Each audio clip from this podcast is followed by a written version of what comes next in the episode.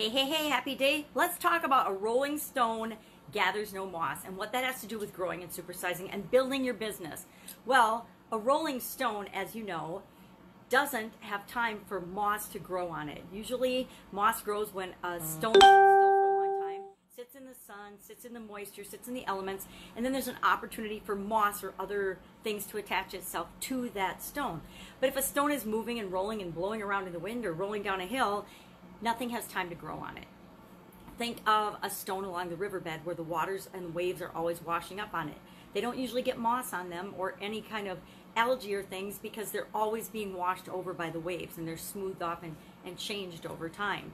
So the expression a rolling stone gathers no moss, it's of course of an ancient proverb, and Erasmus, the Dutch scholar and theologian, made it famous when he used it in 1523. Now that's a long, long time ago, and any expression that's been with us for a long time definitely impacts us with respect to our life as well as that of the people that we serve, our customers.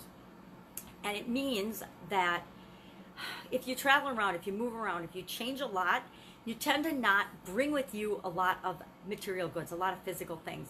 Sometimes that involves relationships. Sometimes when we move around a lot, if we make a lot of changes in our business, different customers will fall off and they will no longer be with us. Now, sometimes that's a good thing and that that's right for your business and what you're trying to create in the world. Other times, maybe not so much. So, I recommend that at least once a year, and, and more frequently if it makes sense to you and your business, you take a step back and you spend some time, and it'll be different for each of us depending on how complicated our businesses are, just looking at and asking yourself the question are we serving our customers to the best of our ability? Are we staying, staying stagnant and staying the same way and collecting things and customers and material things that don't add value to our business overall? If I think back to my career in corporate America, as a quality manager, I saved everything. Now that fit really, really well with my personality because I'm a person that collects and saves everything. I I just went through a huge transition because I looked at my life and realized I was hanging on to way too many things and they needed to go.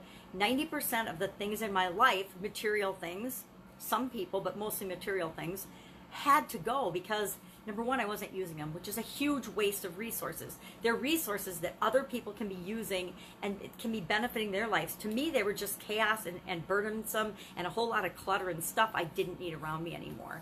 So once a year from now on, I vow to go through my life and look at it and ask myself, have I been using this? Am I using it? Does it bring me joy? And if it doesn't, out it goes, both in my business life and in my personal life. If I've got a course that I've just been running over and over again and it's not really, you know, giving me any joy anymore, it's not creating income, it's not solving problems for people and enhancing their lives, it's getting the axe. It's going to be pulled out of the vault and just gone. It won't be it won't be used and applied anymore. If it can be updated and changed to make it valuable, absolutely. But if it's something that's outlived its useful life, it's it's time for it to go.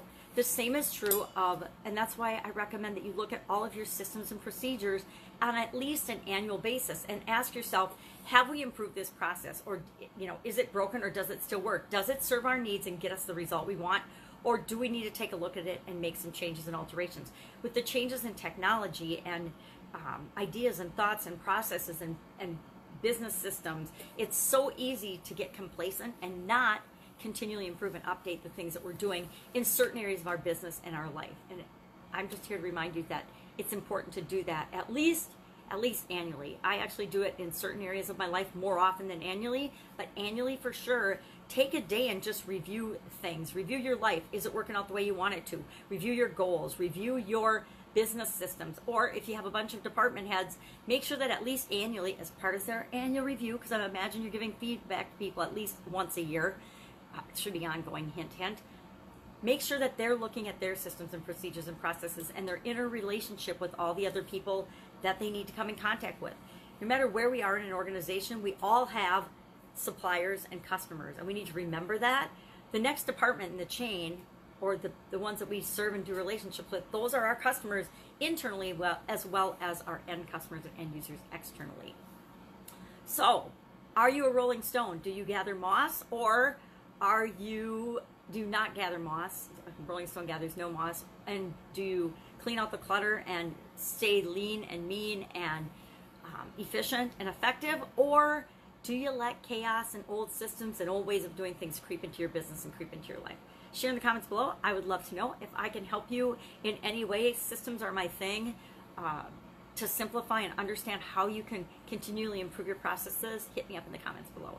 Take care, have an amazing day, and I will, of course, be with you tomorrow.